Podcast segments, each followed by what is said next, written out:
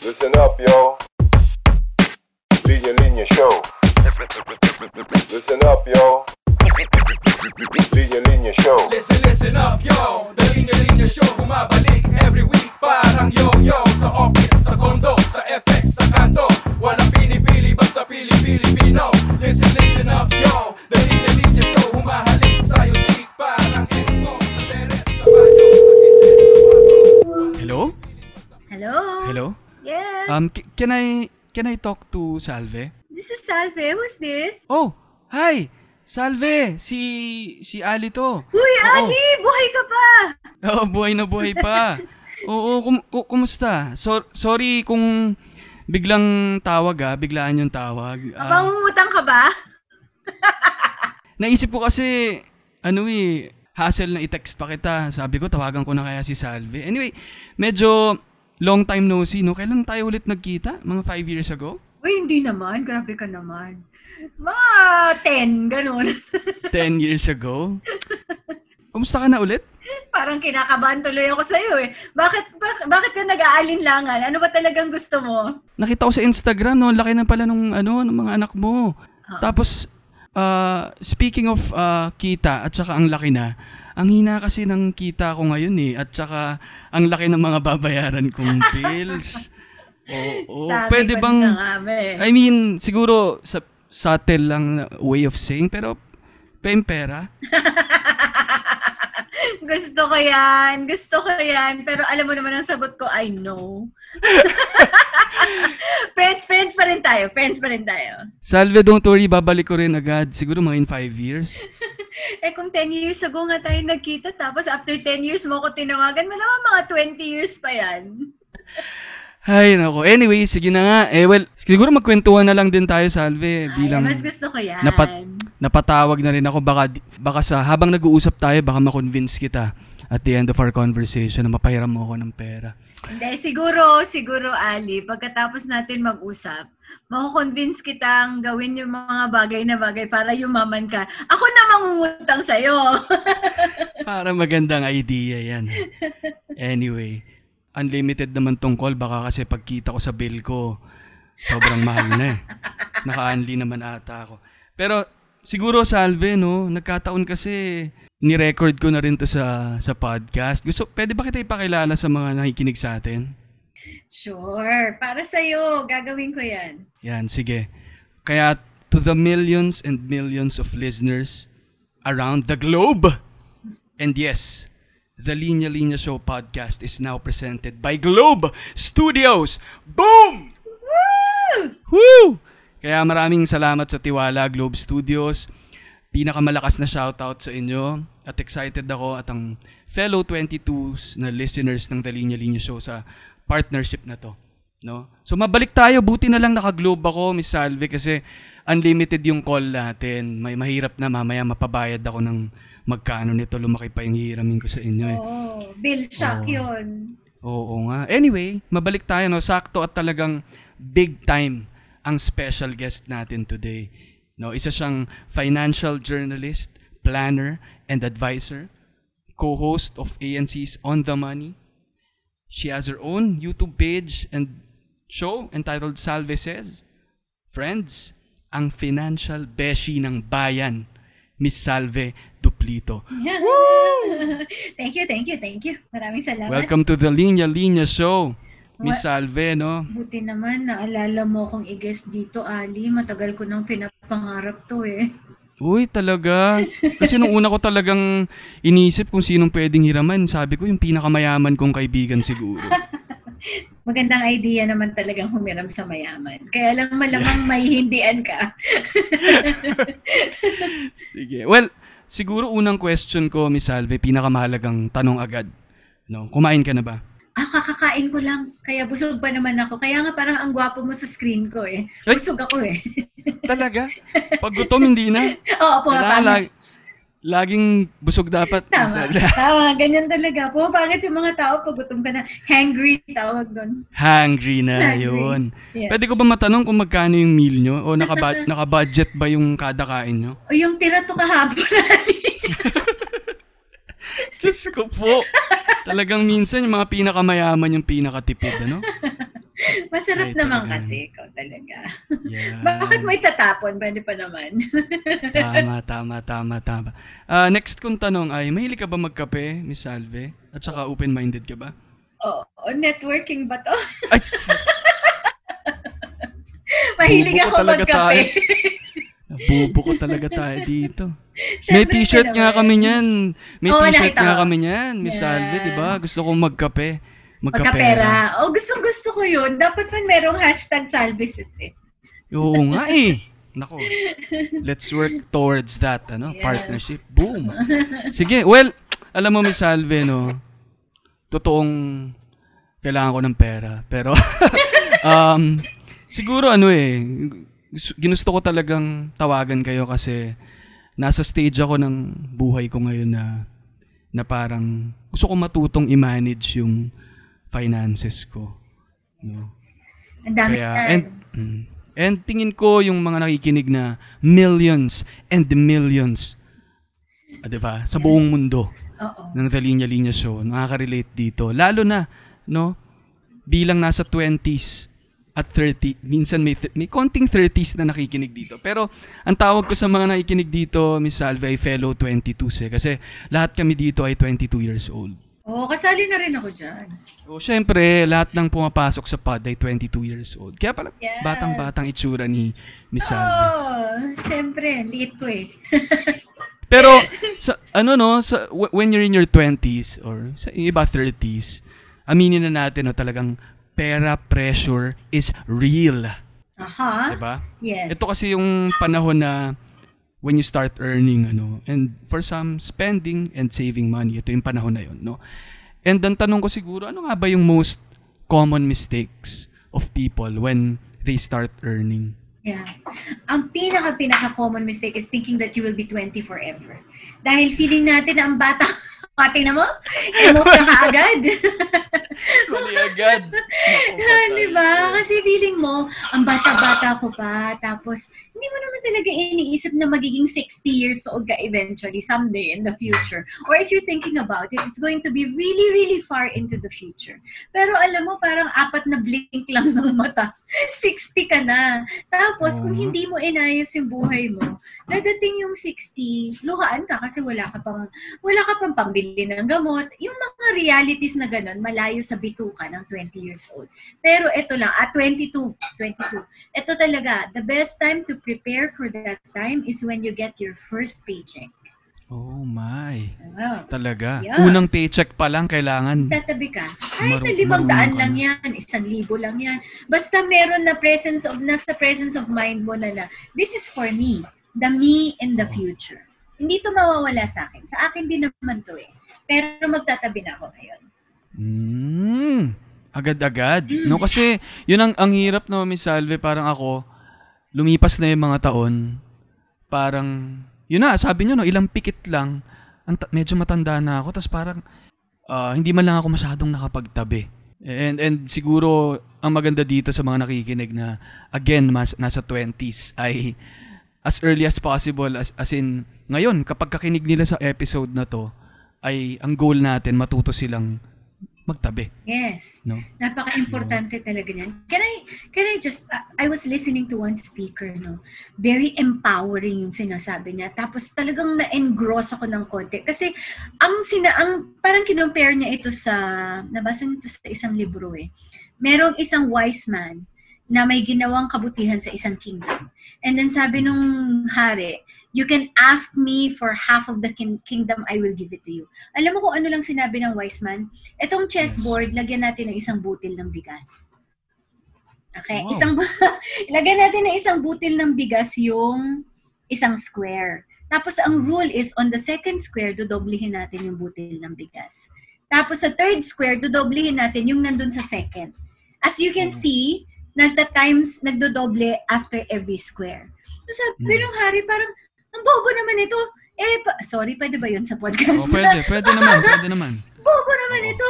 Eh, pwede ko na ibigay kalahati ng kingdom. Tapos, ang hinihingi niya lang, bigas. Tapos, oh. on the first day, isa lang butil. Paano yun? Pero, ito, ito kasi Ali eh. And this is the biggest, most important empowering concept na lahat ng twenty-two years old sa buong mundo dapat kabisado mo to. Kasi yung utak natin, shinare ko to sa isang talk for C H E D in the Davao region, yung utak natin, it's in, it's humanly impossible for us to understand the magical power of compounding. Compounding, compounding. return. Oo, compounding. Okay, so yung mga pharmaceuticals dyan, hindi po ito yung pagko-compound ng medicine. Di ba? Kundi mm. financial compounding. So, isip, bigyan mo ko, Ali, ng number. Di ba? Yung square sa chessboard, and maybe, maybe your listeners now can think for themselves, yung square sa chessboard, sixty-four yan. eight times eight. By the end of the square, ilang butil ng bigas magkakaroon yung wise man? Walaan mo lang. I mean, it's a wild estimate. Just give me an insane number. Mga ilang butil ng bigas yung sa, sa uh, the sixty-fourth square? Only rice? Give me a number. Uh, give me a number. Sige. Um, hmm. uh, uh, three hundred? three hundred na butil ng bigas. Oh. Sa tingin mo, yun, yun na yun. Yun yung makukuha yun niya from the king. Yeah. Uh-huh, okay. Ang three hundred na butil ng bigas ay hindi pa makakagawa ng one cup of rice. Kasi oh yung one cup of rice, eight thousand five hundred grains daw yun. Hindi ako nagbilang, ha? Nasa research Kakawin lang. Magbilang-bilang ka. Oh. Yung isang plastic container, yung nabibili mo sa grocery, fifty-five thousand grains of of rice. Yun. Yung isang sako, three million grains of rice. So, tingin mo makakaisang sako man lang yung wise man na yun? Parang hindi. Parang hindi. Kulang, ano? Oo, kulang? Kulang, kulang. Uh, ito na yung sikreto para malaman. It, this is the building block for all your twenty-two-year-old followers na nakikinig sa linya-linya every... Every week. nakikinig yeah. sa... Akala ko everyday ka eh. Kung makuha nyo to, kung makuha nyo tong principle na yun, I promise you, you will be rich before your half-life. Oh my. Hmm. Basta makuha lang nila to. Mamaya na yung mga networking. Mamaya na yung open-minded ka ba. Oh, mamaya oh, na yun. Ito muna. Itong, pag nakuha nyo to, you will be rich. Ali, you will be rich. Hindi kita bibentahan ng franchise. Ng one on the left, one on the right. Hindi kita bibentahan doon. Oh. Pero kailangan maintindihan mo to. Pag naintindihan mo to, hindi ka na mangungutang sa akin. Ako na yung mangungutang sa'yo. Okay? Sige nga. So, ano yan? Ito, yung eight thousand five hundred grains that will make one cup of rice, na-achieve ng kuya na yon in one, two, three, four, five, six, seven, eight, nine, ten, eleven, twelve, thirteen, fourteenth day. Mm. fourteenth day, magmula sa isang butil ng bigas, after fourteenth day, may isang cup of rice na siya. Naluto na. Okay, mm. ang bagal, di ba? Bagal mm. lumaki. Pero, on the, one, two, three, on the twenty-first day, isang sako agad. Ala. Okay? So, nagsimula siya sa isang bigas, and then on the second day, on the second week, isang cup. But because mm. of the power of compounding, when interest, yung kumikita, yung kinikita ng pera mo, kumikita ulit. Diba? Kaya siya nagko-compound. Mm. Yung una, isang butil. Then, naging dalawa. And then, yung dalawa, naging four. So, it's compounding. Ibig sabihin, yeah. yung kinita, kumita ulit. Oh. On the third week, isang sakong bigas na yung isang butil ng bigas. Guess yeah. what will happen? After one year, that wise old man will have the entire rice production for the year. Hala! Ganun katindi yung power of compounding. Sakto yan sa uh, G D P ng India in twenty eighteen. And Matindi. five to six times the G D P of Singapore, Malaysia, and the Philippines. Oh my God! Ganon! Tapos, pag natapos mo na on the sixty-fourth square, hmm. you will have enough equivalent to seven years of world G D P. Oh my! Ganon ka-amazing. Bibiling ko na yung buong mundo. Di ba? Di ba? Ang galing-galing niya. Kumbaga, on the twentieth anniversary, parang thirty-eight dollars pa lang. But this is the concept kasi. It will be hard in the beginning. Hmm. Dahil paunti-unti, mabagal siya sa simula. But once you get the mass you need, Dahil malaki na rin ang kinikita niyan and bawat kita kumikita rin, it becomes, you become rich so much faster. That's why Warren Buffett is one of the wealthiest person on the planet. Not because he makes a lot of good investment decisions, kasi marami siyang pagkakamali. Kaya lang nagsimula siya, seven years old pa lang siya. Mm. Kaya natalo niya yung mga tao. Now, this is the clincher. Yung mga twenty-two years old dyan, pag nagsimula kayo ngayon, sa maliit niyong ipon, mabilis mabilis kayo magiging milyonaryo. Mabilis kayo makaprepare when you're sixty years old, even on a small amount, if you start now. Mm-mm. Pag naghintay kayo na kasing edad niya na ako, twenty-three. Malapit na ako. Ay, sasabihin ko kayo yung totoong edad ko. Sa edad ko, karamihan ng mga tao nagsisimula mag-ipon pag forty-five na sila, fifty hmm. na, fifty-five kasi malapit na yung retirement. Ang laki na ng kailangang ipunin para lang ma-finance mo yung buhay mo pag wala ka ng sweldo. Pero ang mga twenty-two awesome, beautiful people in this podcast, whew, pag kayo nagsimula ngayon, mas konti lang ang kailangan ng ipunin. Therefore, mas marami kayong perang pwedeng gastusin sa Linya-Linya t-shirts. Oo nga. Bibili nyo na yung buong kumpanya. Diba? Ganun siya. Pero ano siya, Miss Salve, parang ito ay saving lang, yes. Hindi siya investing. Kailangan parang pagtatabi invest. Lang ng pera to. Investing. Oo, kailangan invests. For you, invests. Kailangan i-invest. For you to benefit from the power of compounding. Nag-ipon ka, tapos yung inipon mo, invest mo. Yung in-invest mo, kikita yon. Pati yung kita nun, huwag mo munang Asia shopping. Huwag mo munang i- i- online shopping. Huwag mo nang magpapabudol sa eleven, eleven, twelve, twelve. Malapit na yung February fourteenth, guys. Baka maubos yung ipon natin doon, di ba? Ay, hindi pala si Ali kasi. Wala. Talagang mayaman ako pagka Feb fourteen. Ano eh, ni Salve. Baka naman, talagang... up, baka naman fourteen din yung inililigawan mo. Di parang ang power of compounding mo sa ligaw. Oh, di ba? Ayun nga eh. Para more, ano, more entries, more chances of winning. Ganda. Pero yun ang oh. idea nun. So, nag-save ka, nag-invest ka, yung kinita mo sa investment, wag mo munang i-withdraw. I-invest mo ulit. That's how you benefit from the power of compound. Mm, so hindi lang siya basta pagtatabi ng pera oh, na dodoblehin mo.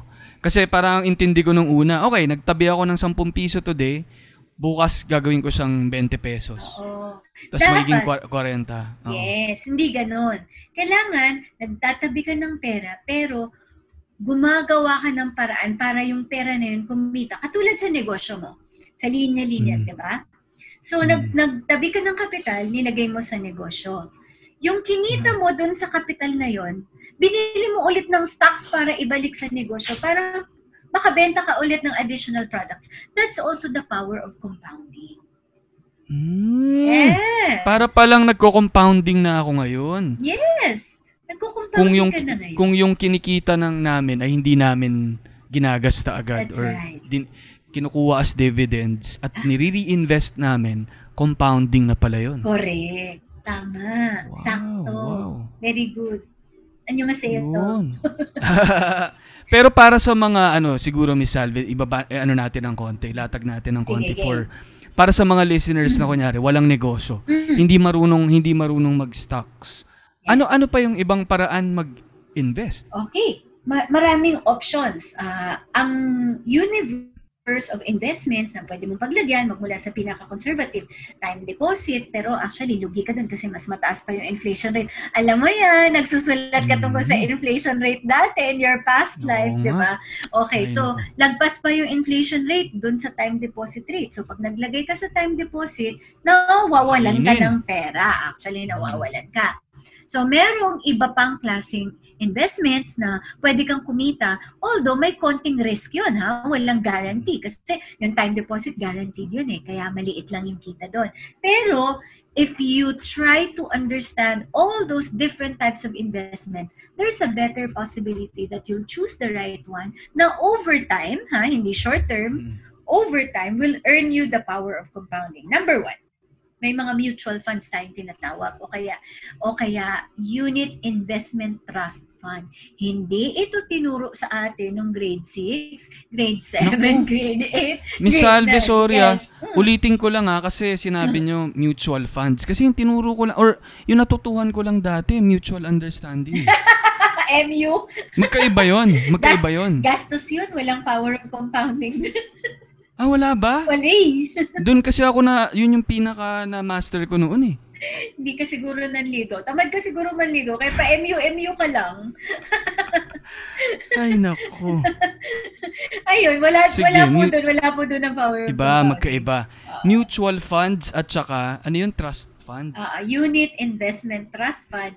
Hindi po U T I ha. U I T F. Iba yun. Pahirap po bato yung yun, U T I. Bato yun. Oo, oh. Tama po. U I T F. Itong dalawang to, uh, magkahawig sila. Pinagsasama. Kasi pag ikaw lang ang nag-invest, medyo mataas ang kapital.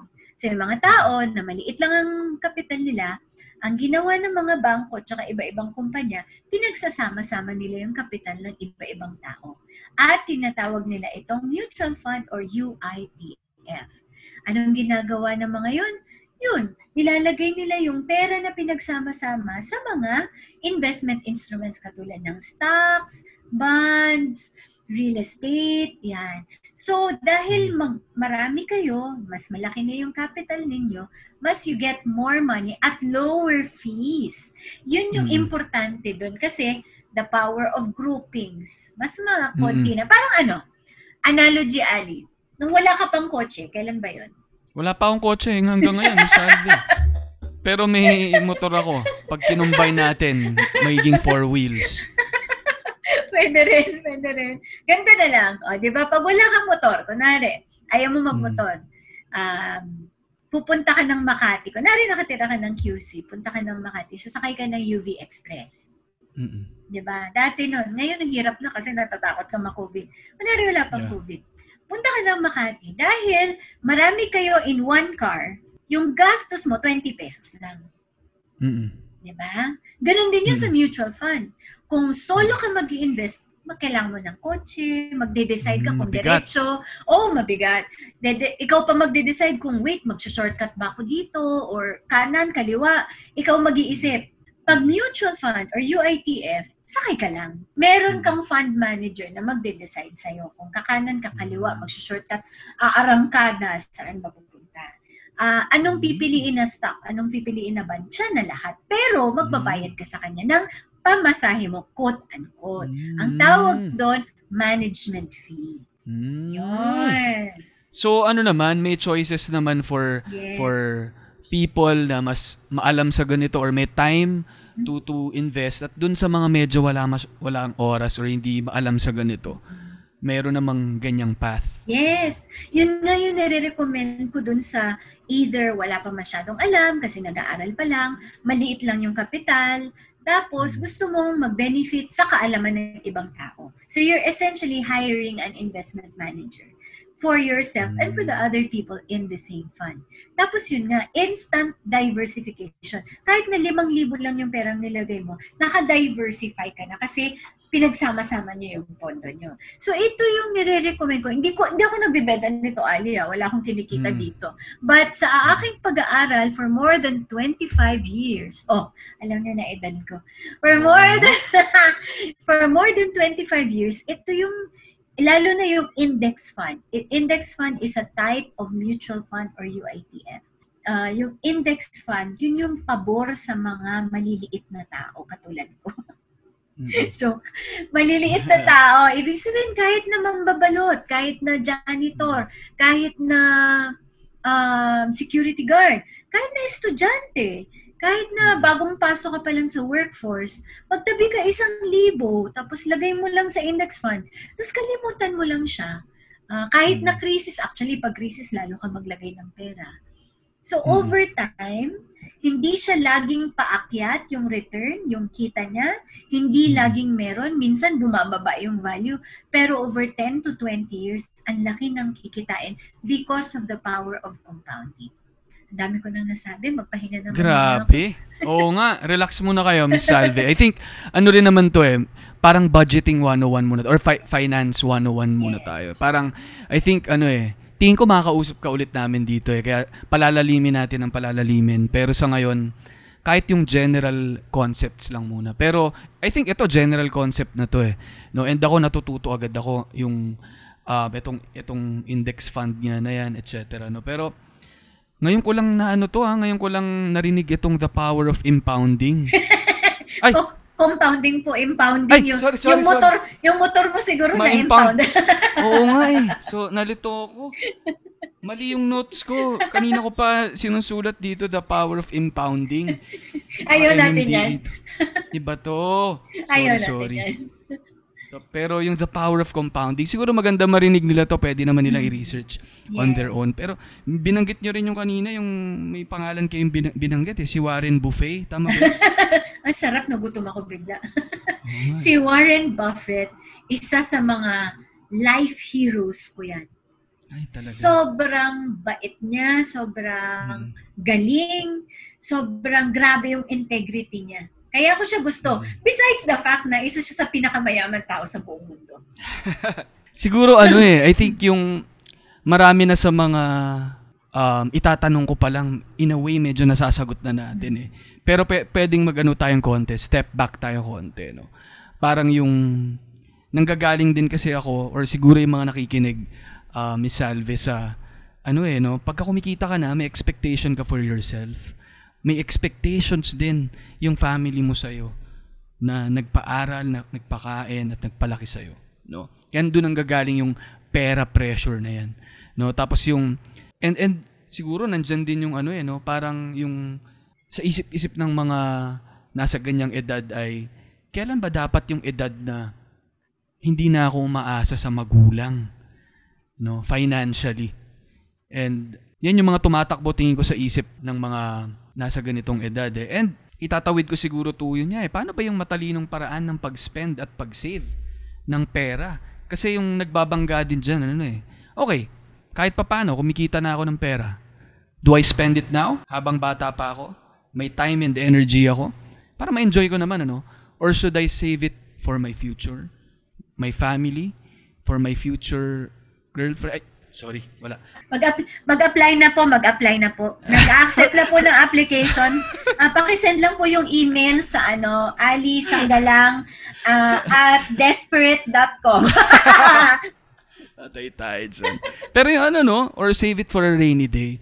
Lalo ngayon na napaka-uncertain ng mundo. So, I think yan lang yung mga naglalaro sa isip ng tingin ko, no, ko at pati ng mga ilang nakikinig. Anong masasabi nyo doon? Alam mo, syempre the conservative answer is, pag graduate ka na, look for a job or start a business para ikaw naman ang bumibili ng bigas or something. Mm. I mean, I don't think, para sa mga estudyante na obligado sa bahay, huwag mo nang hintayin. Nahingian ka ng magulang mo. It's nicer. Mas masarap yung pakiramdam. Ibang-iba yung nagbibigay ka kasi ikaw yung nag-offer, hindi ka hiningian. So, unahan mo na. Ganun talaga. Tapos, kikiligin ng bongga yung mga magulang nyo. Alam niyo yung mga magulang nyo, uh, mababaw lang ang mga kaligayahan yan. Yung panganay ko, when she got her first paycheck, nag-text agad siya sa amin, "Can I treat you to dinner tonight?" Ah, oh, ganon, ganon, ganon. First paycheck niya yun. Na, bukas pa nun ng ano, U P Town Center. Kumain kami doon. Tapos when we had dinner, alam mo, bilang isang magulang, iba talaga ang dating ng hindi ka kukuha ng check, bu- ng credit card, or hindi ka magbabayad ng dinner. Masarap ang pakiramdam. Kahit na alam mo, maliit na bagay lang yan. Wala, ako naalala ko lang, Miss Salve, na nung unang paycheck ko rin, tinreat ko rin yung family ko sa peri-peri. Kasi may pera-pera na ako eh. Mm, Kaya... Galing! Palakpaka naman tayo dyan! Ganda! Believe talaga ako sa'yo. Dyan ka. Pero totoo ah. Totoo. Pera-pera ka na. Okay. Sa peri-peri. Sa peri-peri talaga. Naalala ko lang. Oo nga eh. Bukas na oh. sila, di ba? Kay Enchong di yun, oh. di ba? Oo nga, kay Enchong nga pala yun. Okay. Oo. Pero pero yun yung sinasabi nyo, no? Parang sa mga bata, kasama yun, no? Yung, yung pag, pag yeah. kumita ka, mag-treat ka. Pero, ang tanong ko nga dyan, Miss Salve, tingin ko, mas marami sa nakikinig ngayon, nasa ganun eh. Mm. Pagka kumita ako, mag-treat ko yung family ko. Napaka, very Filipino niya. Yes. Ano? Pero baka yung nakakalimutan yun nga eh. Paano, yung, paano mo siya ibabalanse with? Oo. Kasi, gusto ko nang, gusto kong maramdaman yung kita ko ngayon. Yes. Pero, paano, paano naman yung future ko? Oh, bago ako pumunta dyan, may kadugtong Sige. Kasi yun. Alam mo, ako kasi, hindi pa ako gumagraduate. Hindi na ako maasa sa mga magulang ko. So, yung, oh. yung nanay tsaka tatay ko hiwalay. So, nung nag-college ako, nabuhay ako sa scholarship dahil U P government scholar ako sa U P Diliman.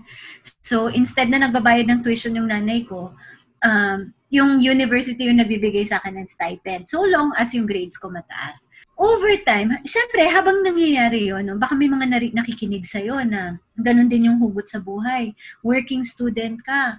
Nung nag, um, nagpunta ng Amerika yung nanay ko, wala na, wala na talaga akong pagkukuhaan ng pera. So, syempre, aside from the stipend, magpapalaba ka pa, nasa dormitoryo ko nun. So, alam mo kung anong ginagawa ko para lang magkaroon ako ng extra money. Pag Saturday, Sunday, nag-o-audit ako ng U P Food Service. So, yung, wow. mm, yung mga... Nagbibilang fina- na pala kayo ng butil noon pa. Tama, tama, tama. Tama yun, tama yun. Meron pa akong tip tayo, sa'yo tungkol sa power of compounding mamaya. So, yung lahat ng gastos ng U P Food Service, dina-double check ko yun. So, may calculator ako. Malaki, minsan antok na antok na ako. Pero alam mo kung bakit gustong-gusto ko doon? Libre pagkain. Mm, dahil U P Food Service, pag tapos ka na magtrabaho, breakfast, lunch, dinner, pupunta ka lang sa co-op or kung saan canteen nila, kakain ka libre. Ang punto ko ganito. Uh, katulad ng sinabi ko kanina, minsan kahit naman yung mga magulang nyo, hindi kayo hinihingian. Magbigay pa rin kayo ng ambag. Ako noon, wala na. Walang, wala silang ambag sa akin, pero I I love my mother to pieces. And eventually, na-realize ko na kahit na mahirap yung pinagdaanan ko, tumigas ako doon, parang lumakas yung pagkatao ko. And ngayon, mas ang tingin ko sa pera, hindi siya all-important thing, but it's an enabler. It allows you. Kasi pag wala kang pera, tapos naging mas masungit ka, alam mo ba mangyayari pag meron ka ng pera? Babait ka ba? Mas magiging masungit ka, Ali. It, it doubles or it also compounds your weaknesses and your strengths. So, pag walang-wala kang pera, dun mo makikita kung ano yung ano ka pag meron ka ng pera. Hindi po totoo yun na gumaganda yung pagkatao pag ano maayos na yung buhay. Kumbaga, kung wala ka pa, kung lalo na kung walang-wala ka pa, mm. doon lalabas talaga kung yung yung character mo, no? That's at doon right. i-practice mo na na maging mabuti ka at maging humble ka dahil mabibit-bit mo 'yun kapag uh, kumikita ka na at may pera ka na. Yeah. No, pero kung walang-wala ka tas ano ka na, mayabang ka pa or oh. ano ko, madamot ka pa. Ang tawag doon pa- J E R K. Ay, oo nga. Ang sabi nga nung kaibigan ko na si Rose Fausto, if you don't have money and you're a jerk, when you have money, you're a bigger jerk. Ang ganda. ganda. Totoo nga. At saka gusto ko lang na yung magandang marinig talaga to ng listeners eh, kasi listeners sila eh, talaga makikinig sila. So, ang gusto kong ang gusto kong marinig nila na, 'di ba, pera ang pinag-uusapan natin, pero hindi tungkol sa pagiging extravagant, hindi tungkol sa pagyayabang, pero pagpapakumbaba pa rin, lalo na, yun na, habang nasa baba ka pa lang. Pero kapag matututuhan mo na kapag lumaki, nandun pa rin yung pagpapakumbaba mo. Gusto ko lang na naririnig ko yan from a finance guru. Yes. At hindi hindi tungkol sa pagpa-flaunt and hindi tungkol sa pag-splurge, kundi pagpapakumbaba pa rin kahit nasaan ka na. Mm-hmm. Dadating din yung time na you will have enough. As long as you start nga with the power of compounding, all of those things that you're dreaming for will happen. Uh, mm. You can't stop it eh. You can't mm. stop it. Basta nagsimula ka ng bata, it will happen, it will happen. Pero ang maaaring hindi mangyari ay yung pagganda ng pagkatao. Kung hindi ka nagsimula ng maayos yung pagkatao mo nung wala ka pang pera. Yun. Kaya dapat hindi lang pera ang ini-invest. Tama. Diba? Pati Character. Actually, yun ang mas importante. Totoo. Mag-invest kayo sa character, sa goodwill. Yes. Um, susunod ang pera. Hmm. Ah, so, balik tayo dun sa ano, sa mga magulang. Uh, mm-hmm. Huwag nyo nang hintayin na graduate kayo para magbigay ng ambag. Kung kumikita kayo sa mga racket nyo, sa mga ganun, from time to time, buy something for your parents. Alam mo, hindi masama yun. Um, tapos, kung kayo naman ay, uh, kung kayo naman ay twenty-two years old na, nagpandemya, tapos hindi pa kayo kumikita, dahil ayaw nyo magtrabaho, kailangan makinig kayo lagi sa Linya-Linya Podcast para magising kayo sa katotohanan na kailangan nyo magtrabaho! Yes, yes, totoo. Huwag tatamad-tamad. Kasi pag tinatamad tayo, uh, wala tayong ambag sa lipunan. Pangit yun. Mm, tama, tama. So, ang parang sinasabi niya rin ni Salve, parang kanina na pag-usapan na natin yung investment, um, um, mag-save ka, magtabi ka, pero pwede mo siyang sabay gawin na may inaambag ka mm. sa sa mga taong kailangan mo namang uh, bigyan ng, ng ayuda. Yes. Ano? So so parang ang sinasabi niyo kasi ano nga eh no, saving for the life. Uh, parang ang nagbabanggaan kasi dito Miss Salve ano eh, saving for the life you have now or saving for the life you wanna have. Parang sinasabi niyo, hindi naman nila kailangang magbanggaan. Pwedeng sabay na, na may balance eh, na nagsisave ka for your future at saka Uh, you're spending, 'di ba? Para sa ma- para sa sarili mo, para sa mga mahal sa buhay mo. And siguro yung kaya ma- mahalaga na, i- na gawin mo siya ng sabay kasi ano no, kapag ka yung yung lamang lang yung isa, kunyari. Kunyari um nag-save ka lang ng nag-save. Lumilipas yung panahon na nakakalimutan mo yung sarili mo, pati yung mga mahal mo sa buhay. Yes. Kapag naman nag-splurge ka na nag-splurge doon sa mga mahal mo sa buhay at saka sa sarili mo, ano na ibibigay mo sa kanila in the future? Tama so, yun. Balance nung dalawa. Alam mo, you're a very wise person. Naku. Eh, ito nga, naglalagay na nga. May katabi ako ngayong chessboard, naglalagay na ako ng butil. Mamaya bibilangin oh. mo yung butil sa loob ng sako. Paki-confirm po kung tama yung numero ng sabi. May dadagdag lang ako sa sinasabi mo. Napakaganda na nabalansin mo yung dalawa. Ang mga tao na puro ipon, di ba? Puro ipon, tinitipid mo. Pati mga mahal mo sa buhay. Ayaw mong gumastos, may sakit, hindi mo binila ng gamot. Puro ipon kasi gusto mo mag-ipon ka. Alam mo, dadating yung point in time na magkakaroon ka ng bad day o kaya brinake ka ng jowa mo. Alright. Brinay ka ng jowa mo, aray. O di kaya nawalan ka ng trabaho, o di kaya, alam mo yun, bad hair day talaga na pati kilay mo, galit sa'yo. Hmm. Di ba? Pag nagkataon na ganun, dahil dineprive mo yung sarili mo, mapapashopping ka ng wala sa oras. Parang nagda-diet. Yung mga nagka-crash diet, vulnerable hmm. to binge eating pag merong hmm. bad mood. Ayaw natin ng ganun kasi baka maubos mo lahat ng inipon mo. Walang purpose in life. So, it has to be balanced. Tama ka. Gumagastos ka ngayon, pero gumagastos ka rin for your future. Kaya, regularly magtatabi ka para sa index fund mo, para sa retirement fund mo, pwedeng sa travel around the world fund mo. It does, it depends kung ano yung gusto mo in the future, di ba? But you balance it. At kaya mong gawin both because you start young. Hmm. Mahihirapan na yung ibang mga tao na magbalanse pag they start late. Kasi kailangan talaga magpa-prioritize na dahil hindi na enough yung time for the power of compound. Hmm, ganda naman. And gustong-gusto ko, Miss Salve, yung pag um, banggit nyo dun sa purpose eh. No? Kailangan may pinanggagalingan din eh. Yung paghugot nyo ng pera. Kailangan may pinaghuhugutan din kayong purpose para alam nyo kung saan nyo siya gagastusin. Yan. Ang ganda. Sige, uh, Miss Salve, ang ganda naman itong usapan natin. Grabe.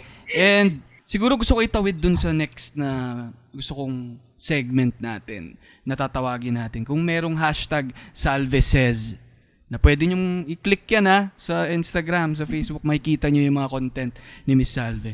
Meron namang hashtag Ali Asks.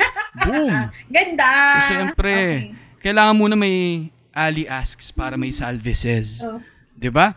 So, unang Ali asks natin, ano, paano kaya mapapataas yung interest uh, ng crush ko sa akin? Kasi nag... Parang wala akong, walang masasay si Salve dyan. Nag-invest kasi ako ng medyo matindi-tinding feelings. Ah, ah, Salve, paano kaya yung, paano kaya mapapataas yung interest? Uh, wait, kailangan ba ng ano? Kailangan ng haircut, toothbrush. O baka yung trust, ano, trust index ba yung tawag doon? Ay, index ano fund, index fund, index fund. Index fund? Ay, okay. O kaya baka trust fund din. Baka oh, kailangan baka, baka, baka. Ipon ng tiwala. Baka. Wala, wala kayong sagot doon, Miss Salve. Wala akong sagot dyan. Iba ata itong, parang na ano to, naligaw ata itong Ali Asks na to. Eto, Miss Salve, naku, napaka-relevant nito ngayon sa mga fellow twenty-twos natin. At saka sa maraming uh, mga Pilipino ngayon. Ano? So, Ali Asks, no? How to control online shopping budol. Lagay mo muna sa cart. Huwag mo muna i-check out. Okay? So, minsan, kailangan mo lang talagang ma-feel na, oh, parang okay to ha, parang okay to ha. Tapos, give yourself deadline, okay, five days in the cart before I check out. Tapos, minsan, parang magic yan. Pagdating ng five days, ayaw mo na. Wow. Pero nag-enjoy ka. Oo nga, no? Parang medyo konting daya rin sa sarili, no? Correct. Kasi, kasi minsan talagang may, ano ka lang, may impulse ka to, to to to buy eh. Or basta yung feeling nga na yun na meron kang uh, binibili. So, magandang medyo uh, life hack din yan, ha? Yes. Yung kontrabudol. Yeah. Gusto ko yan. Kailangan, yung mga may jowa dyan, pwedeng check nyo yung cart ng jowa nyo. Pero dahil hmm. wala kang jowa, parang nalungkot yung mata mo, no? Oo nga. Gusto ko pa namang i-add to heart sa... Nung... Add to heart. Ganda. Wala. Remove Pero from baka... my heart. Ay, charot. Oo nga eh. Pero baka hindi chinek out, Miss Salve, talagang in-heart lang ako. Ayaw, ayaw talaga, ayaw. Baka, baka within five days, mapag-isip-isipan niya na i-check out, check out ako. Anyway, pero napaka, napaka-practical naman. Ang ganda naman ng tip na yun. Huwag agad-agad i-check out. Yes. Diba? Para i-test mo kung in five days, gusto mo pa rin yan. Bili mo na.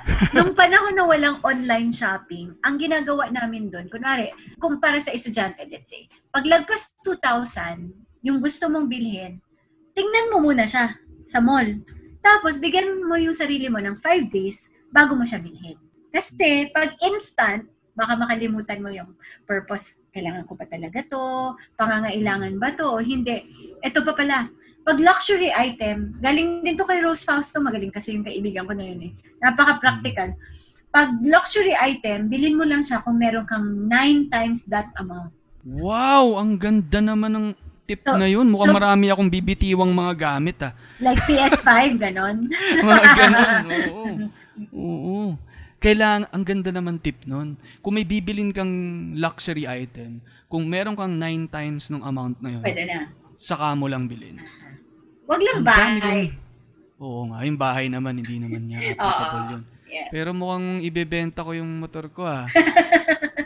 Para makabili ng luxury item na iba. Oo, galing mo talaga. Pero, pero alam mo, ang ganda talaga nung i-add to cart mo muna. No? Kasi, alam nyo, na-realize ko, bago pa pala may online shopping, may gumagawa na niyan, Miss Salve. Hmm. Kasi pag pupunta ako sa grocery minsan, may mga nakikita akong cart doon eh. Na iniwan na. Oo, iniwan lang. Yung pala yun.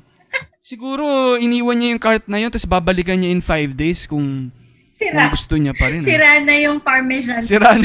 Wala na yung parmesan. Yung tinapay, medyo may palaman ng... I- inamag na. Iba. Oo, yun yung ambag niya, yung amag. Anyway, sige. Next na Ali, ano tayo? Ali Asks tayo. Oh. Ganda may... naman tanong mo eh. Oo nga eh. Hindi ko pa ito natanong may... sa sarili ko eh. Kaya, kaya maganda talaga ito mga ganitong conversation eh. Ako rin, hindi ko rin, well, dahil lang dito, saka ko lang naitanong tong mga to. No? Kasi meron magaling na rap group, um, Salve na ano eh, Wu-Tang Clan. No, favorite ko yung Wu-Tang Clan. Wu-Tang Clan. Wu-Tang Clan. Magaling na rap group. Okay. Oo, pero syempre may Filipino version niya na Utang Clan, no? Yung Utang yan. Clan kasi, no? Anong take nyo sa utang culture ng Pinoy? And sang-ayon ba kayo sa pangungutang o pagpapautang? meron akong kaibigan na public speaker din on financial literacy. Parang siya yata yung napakinggan ko na sabi niya, wealth is relative. Uh, ano nga? Sorry, wait lang. Wealth, ah, alam ko yan. Ano nga ba yan? Wealth is relative. When you are wealthy, you have a lot of relatives. Ayan! Ayan naman. Totoo yan. Totoo yan. Um, ako naman, hindi naman ganun yung experience ko. No? Yung mga relatives ko, awan ng Diyos, hindi naman mautang. From time to time, meron nangungutang. Pero ang take ko kasi dyan, ganito. Pag gusto mo magpautang dahil naaawa ka, kung kaya mong ibigay, ibigay mo na lang. Huwag ka na magpautang. Mm. So, case-to-case basis talaga to. Diba? Uh, pag nafe-feel mo talaga na itong taong to, may power of compounding ang namagaganap pag nag-invest ako sa kanya. Gets mo ba? Mm. Kasi pag napapautang ka, investment yan. Investment mm. doon sa tao. Hindi hindi lagi na may return, pero may return yun sa buhay niya. If that money can empower someone, magpautang ka. Kung meron kang ipapautang. Ang huwag na huwag mong gagawin ay mangungutang ka rin para mampautang ka. Mm. Minsan ganun yun because it's a matter of pride. Pero kung feeling mo na bibigyan mo siya ng pera, pero yun pa yung reason bakit mapapasama yung tao na yun kasi hindi naman siya marunong humawak ng pera, tiisin mo. Huwag ka magpautang. There are times in a person's life na kailangan niya talaga ng tulong. Mm. So, yung mga ganun, may discernment dapat tayo bilang kaibigan, bilang kapatid, bilang anak, bilang ganun. Kailangan meron tayong puso but at the same time may utak sa numero. Kasi case-to-case basis talaga siya. Unfortunately, sa karamihan ng kaso sa ating kultura ay pag hindi mo pinautang, nagalit sa'yo. Mm. O di kaya pag pinautang mo tapos hindi makapagbayad, nagtatago na lang. Parang mm. nag-disappear. Hindi na-attend mm. sa mga family gathering. O kaya, nag-reunion yung magbabarkada, nag-disappear na rin. Yun. Unfortunately, may ganun talaga tayong kultura. And that is why, the basic of the, the, the heart of that is, is this money empowering or mm. enslaving? Mm, ganda! Ganun.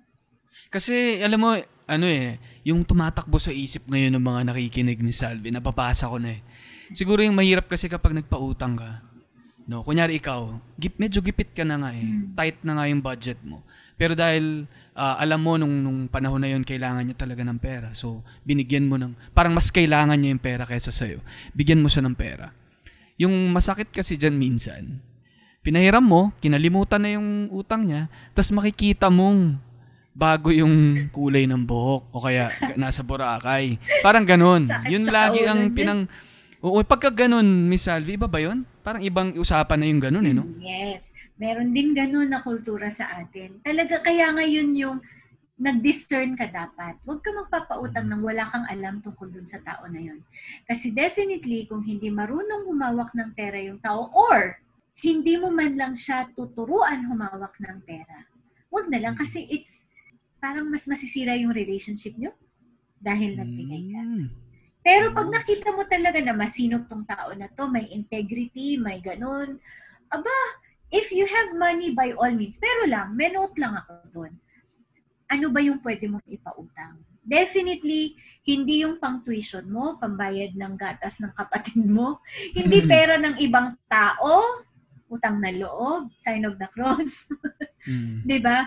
Ang pwede mo lang ipautang yung pera na hindi mo kailangan. So in short, kung meron kang extra money pero nakalaan na yun sa iba, ibig sabihin wala kang money pang pautang. Mm. So talagang ano siya, dagdag na, na pera lang. Yes, no? Teka. Oo. Okay lang po magsabi na sorry bro, wala talaga akong mm. pera ngayon. Yes, may hawak ka na pera pero naka-budget na siya. Diba? Mm-hmm. Pangrenta mo na yun next month.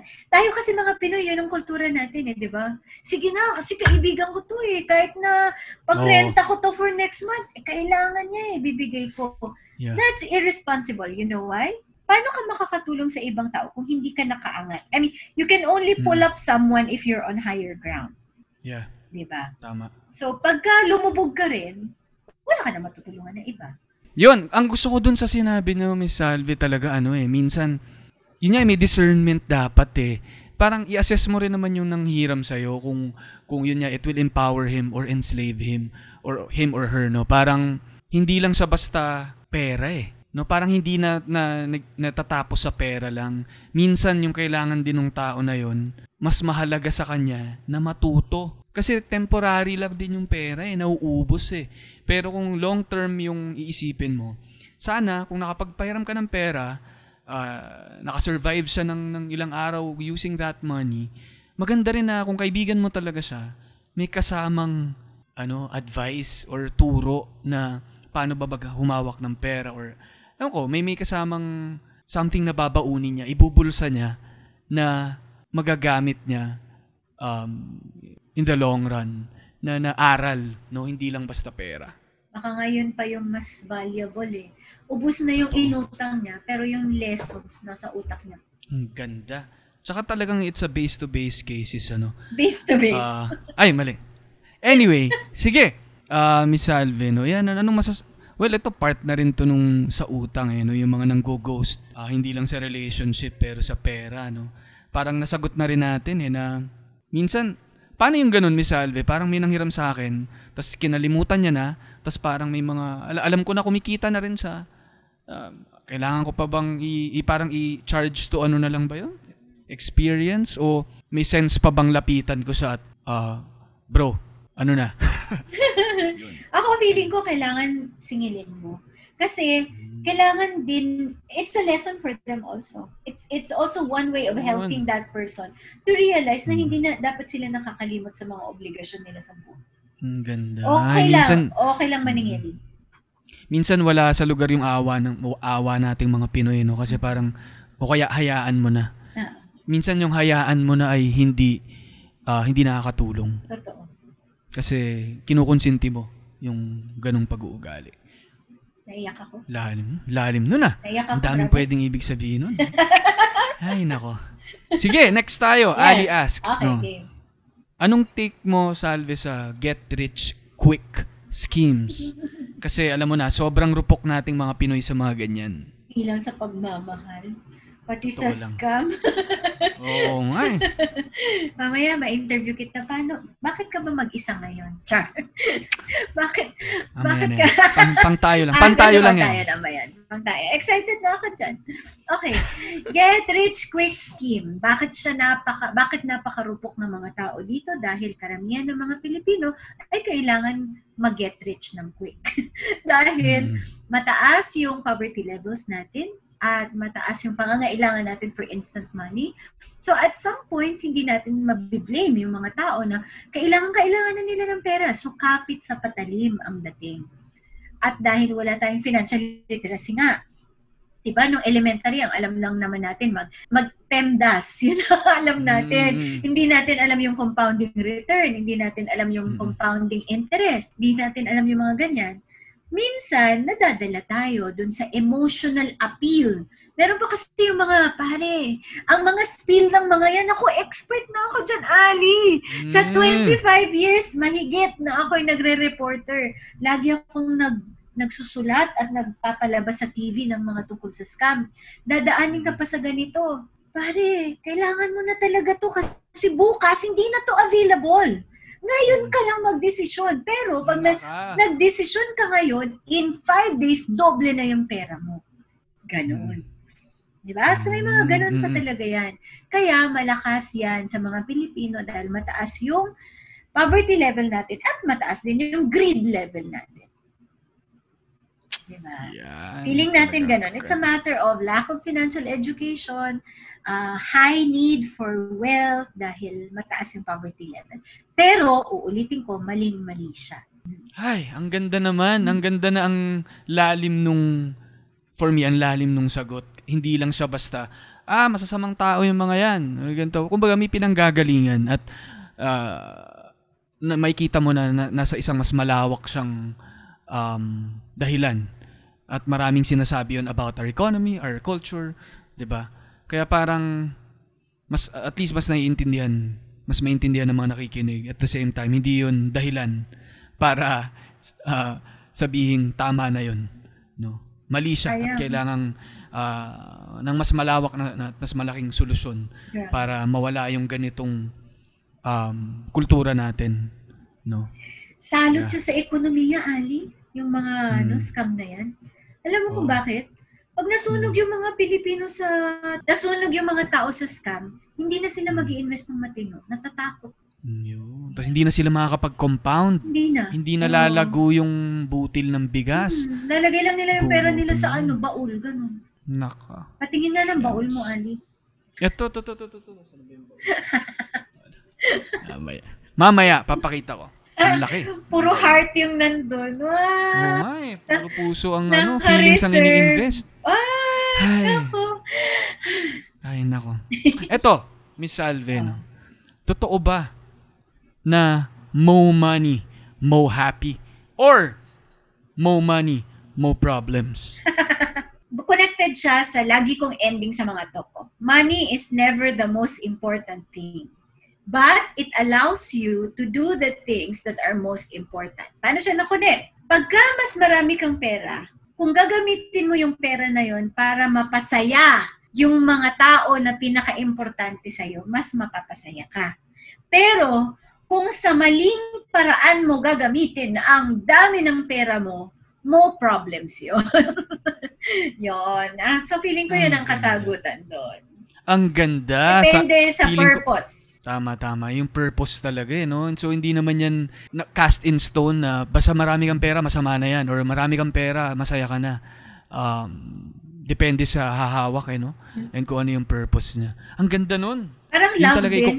Ay. Iko-quote natin. Ay, sige, ang ganda nun. Ang ganda talaga nun. Iko-quote natin yun. At sana nag-notes kayo oh, okay. doon sa ano na yun. Sige, uh, ito. Medyo napasarap na yung kwentuhan natin, Miss Salve. Sabi ko na eh. Pero... Oo, eh. Pero sige lang, um, may huli akong tanong. And siguro napakahalaga din itong tanong na to at nakaka-relate yung marami dito. No? So, Ali asks and Salve says, mamaya. Sa panahon ngayon, dapat nga bang pera muna bago pag-ibig? Ayun! Oh!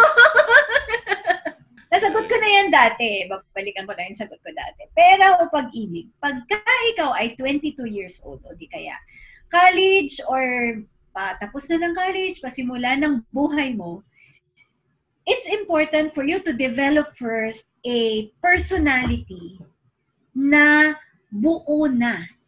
Buo siya, whole siya. And that includes financial stability. Hindi ko sinasabi na dapat may milyonaryo ka na. Pero dapat na-create mo na yung mga habits that will lead you into becoming a financially stable person.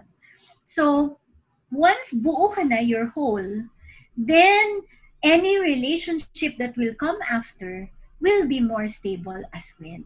Kasi, sasabihin ko sana bullshit, pero sinabi ko rin. Kasi, di totoo yung sinasabi sa movie na you complete me. Di totoo yun. Dapat, when you go into a relationship, complete ka na. Para you can love more completely. Opa! Kung nakikita niyo lang po si Ali na yun, sumasayaw-sayaw na po siya. Diyos ko po. Ba't ganun? Ba't ganun? Parang, parang complete naman na. But... Wala pa rin? Ah, ah, apply na po kayo. Apply na bilis. Alisanggalang at desperate dot com. Ay, nako. Pero ang ganda naman nun, no? Ganun yun. Hab- ano muna? Yung habits. Habits muna. Ang kailangan mong i- Create. Create i- those create. habits. Na will lead you to that. Ang ganda. And yun, ang ganda rin, ang ganda rin ng pagkaka, uh, pagkakasabi nyo na hindi rin naman baliwala ang pera. Oh, hindi. Uh, at hindi rin yun lang ang sagot. Correct. No? Balance siya. Okay. Hay, nako, ang dami nating takeaway dito sa episode na to. Grabe, Ali, nag-enjoy ako. So, parang ayoko na mag-YouTube channel ko. Sa'yo na lang ako Oo, pupunta. Nga, dito na. Dapat, alam mo, I think dapat regular to. Salve. Dapat sa Linya-Linya Podcast na lang akong makikinig. Sara ko na kaya yung Salve Says YouTube channel ko. Para lahat, sabihin ko sa lahat ng followers ko, dito na lang sa'yo makinig. Dito na lang tayo, o nga. Nako. Pero sa mga listeners natin, alam nyo, pin- nanunood din ako ng mga content na na Uh, nilalabas ni Miss Salve. I-check nyo sa YouTube yung uh, ha- yung Salve Says, yes. no? Tama yun ba yung isa-search tama, nila? Tama. Oo, ang dami doon ng mga practical na mga bagay na kailangan nating matutuhan. And uh, kaya gusto ko rin kayong ma-invite talaga dito, Miss Salve, para rin, ano rin to, parang way ko rin of, parang nirereto ko rin yung mga, mga ibang ginagawa nyo dahil yung yung way na natututo rin ako doon sa mga content ninyo ay gusto kong matutuhan din ng mga listeners natin. Yun! And may mga ano lang, no, siguro dito sa bandang ending part natin, pwede nating uh, magbigay lang tayo ng ilang takeaways from this uh, very rich conversation. No?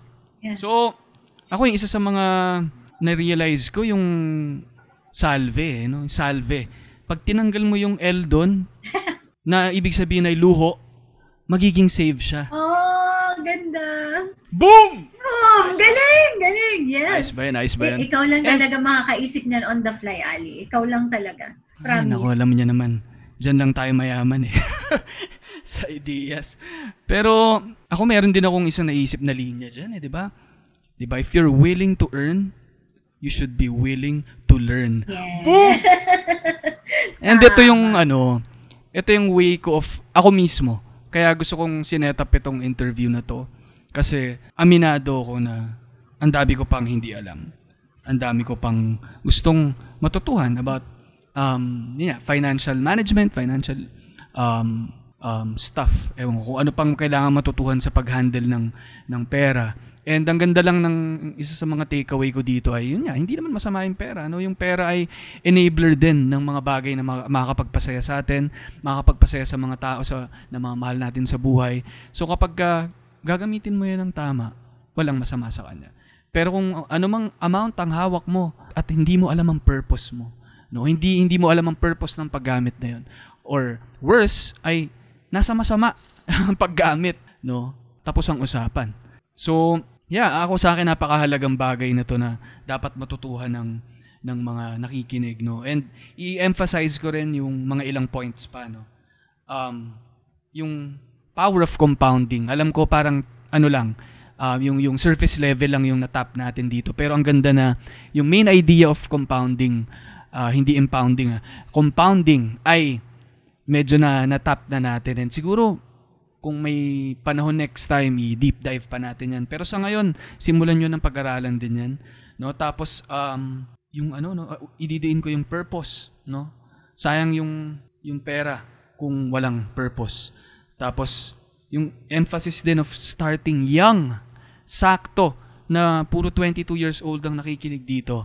May panahon pa tayo para makapag-ipon at makapag-invest. And last ko, yung emphasis on character, no? Yun, dun tayo mag-invest habang bata, no? I uh, i-hone natin, i-hubog natin yung yung pagkatao natin, yung character natin dahil yung investment na yan, nako, yan ang may pinakamalaking R O I pagtanda natin. And last ko, magambag naman tayo sa mga nanay natin, sa mga tatay natin, sa pamilya. And mamayang mamaya, i-message ko yung nanay ko. Ititreat ko siya or mag-aambag ulit. Kukumustahin ko siya. Kayo, Miss Salve, meron kayong mga ano, uh, siguro final words or ano yung mga main things na dapat na take away nila from our conversation? Gusto ko yun sinabi mo na if you want to earn, you, you need to learn. You must, you, you should learn. Kasi yung power of compounding also works in our minds. Yung mga kabataan ngayon, magbasa kayo. Sabi ni Warren Buffett, read five hundred pages per day. Kasi parang compounding return din yan sa utak. It compounds. Lahat ng mga natutunan nyo, it compounds in your head.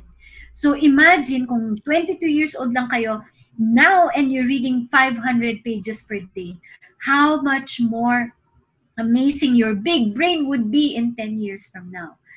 Wag puro Netflix, wag puro, wag puro feed sa telepono kasi yung mga bagay na yon, nandyan lang yan, hindi verified information.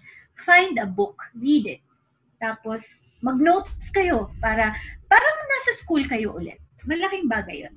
Ang ganda! Bago tayo magtapos, Miss Salve, ano, meron lang akong portion sa Linya-Linya Show na tinatawag nating pinakamalakas na shoutout sa balat ng podcast. No? Binabati natin dito yung mga listeners natin. Kasi million-million sila eh. Wow! Kaya kailangan inuunti-unti natin. One grain at a time. Hanggang mag-compound at maubos natin yung pagbati sa lahat ng sa kanila. So, inuunti-unti ko yan. So ito yung pinakamalakas na shoutout sa buong mundo.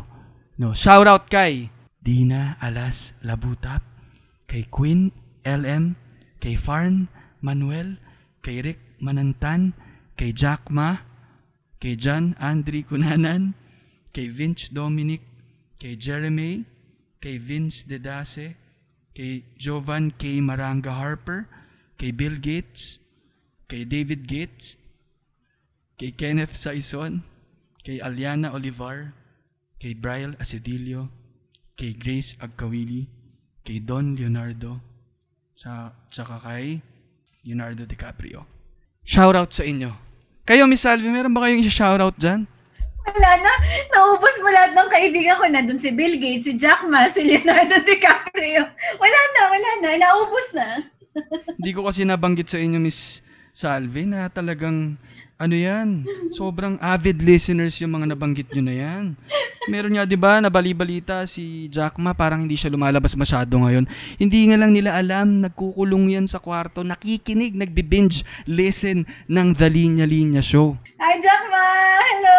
Kaya, Jack Ma, pare, kung nasan ka man, sana safe ka dyan at sana nag-enjoy ka sa pakikinig ng The Linya Linya Show. Sigurado ako marami kang matututuhan dito sa episode na to. Alam ko, kailangan na kailangan mo itong mga advice na to eh. Tama. Anyo kasi oh, pero mali pala kasi Chinese. mali. mali. Mali, mali, mali, mali, mali. Muntik na, muntik, muntik na. na. Malapit na, konti na lang. Yeah. Madetour lang yung aeroplano ng slide. At saka syempre, Uh, sa mga nakikinig, pag nakaipon na kayo ng pera, alam ko yayaman kayo after this episode. Huwag niyong kalimutang dumiretso sa linya linya dot p h dahil i-invest niyo yung pera niyo sa magandang t-shirt, no? Kasi yung t-shirt na yan pwedeng mag-lead sa pagpansin ng crush niyo sa inyo, diba? At will lead to pag-ibig, no? Yeah. Ako, lagi ako nakalinya-linya shirt, wala pa rin. Pero tuloy pa rin ang pagsuot, no? Pero yan, yung linya linya dot p h, sana suportahan nyo, no? And gusto ko lang din shoutout sa Globe Studios again. At sana makinig din kayo sa iba pang Globe Studios podcasts, no? At syempre, huwag nyo kalimutan yung Wake Up with Jim and Sab at saka Finding Happy with Happy Dad. At yun lang, guys. Gusto ko lang magpasalamat. Isang napakalaking salamat kay Miss Salve Duplito. Isa sa mga pinaka-inspirational na nakausap natin dito sa, sa show so far. Alam ko, parang simple lang yung parang magkaibigan na kwentuhan lang to. Pero kapag ka nalaman nyo yung kwento ni Miss Salve, Diyos ko po, grabe ang kwento niya. Very inspiring. Kaya simulan nyo rin siyang mas kilalanin. At saan ba kayo mahanap, uh, Miss Salve, para sa mga gustong subaybayan yung mga ginagawa nyo? Oo, lalo na din yung may mga gusto magtanong kahit anong financial advice, pwede po kayong mag-message sa akin at tatry kung sagutin. Hindi ko ipapromise na masasagot ko kayo agad, but it's there in my inbox. I will get to it and answer you all your financial questions. Pwede na rin pang love. Itatapon ko lang naman kay Ali yung love questions. You can look for me in I G. Lahat yan, Salve Says. I G, Facebook, Twitter, Kumu. Huwag niyong kakalimutan yung mga nagkukumu dyan. Uh, maglo-launch na po tayo ng bagong show sa F Y E Channel this coming week. Meron po tayong prizes na linya-linya shirts. Uy, grabe. Yan. Grabe naman. Ayan. May pa-sponsor pa pala. May pa-sponsor pala si, si Boss Ali. Pero kasi, alam mo yung mga bagets, super gets talaga nila yung linya-linya shirts. Pero yung mga nanay, gets din nila. Kaya pwede nyo rin bilhan yung mga magulang nyo. Para lalo kayong mapansin. Oh, pa! Yun! Yan. So, I think that's it. You can message me there. Instagram, Facebook, Twitter, YouTube. Lalo na po sa YouTube, don't forget to subscribe, like, and share our channel. Bawat like and share po nakakatulong sa amin para masustain namin yung pagtuturo ng financial literacy sa marginalized and disenfranchised na hindi pinapansin ng mga bangko at kung ano-ano yeah. pang pina... Baliin na natin yung financial services industries, guys. Kailangan merong access ang maliliit na tao. Yan po ang pinaglalaban natin. So, I hope to see you there also.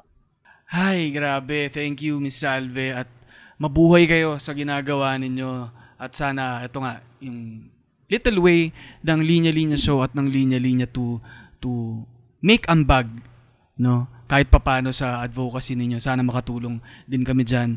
At itong mismong conversation natin ay isang napakalaking investment para sa akin, no? At para sa mga listeners, para matuto At uh, yun nga, mabuild ang, ang habits at character uh, para sa towards no financial freedom. Financial, tama ba? Financial freedom ba yun? Yes. O parang financial literacy para mas maging masaya tayo, mas makatulong tayo sa iba, mas makapagpasaya pa tayo ng maraming tao.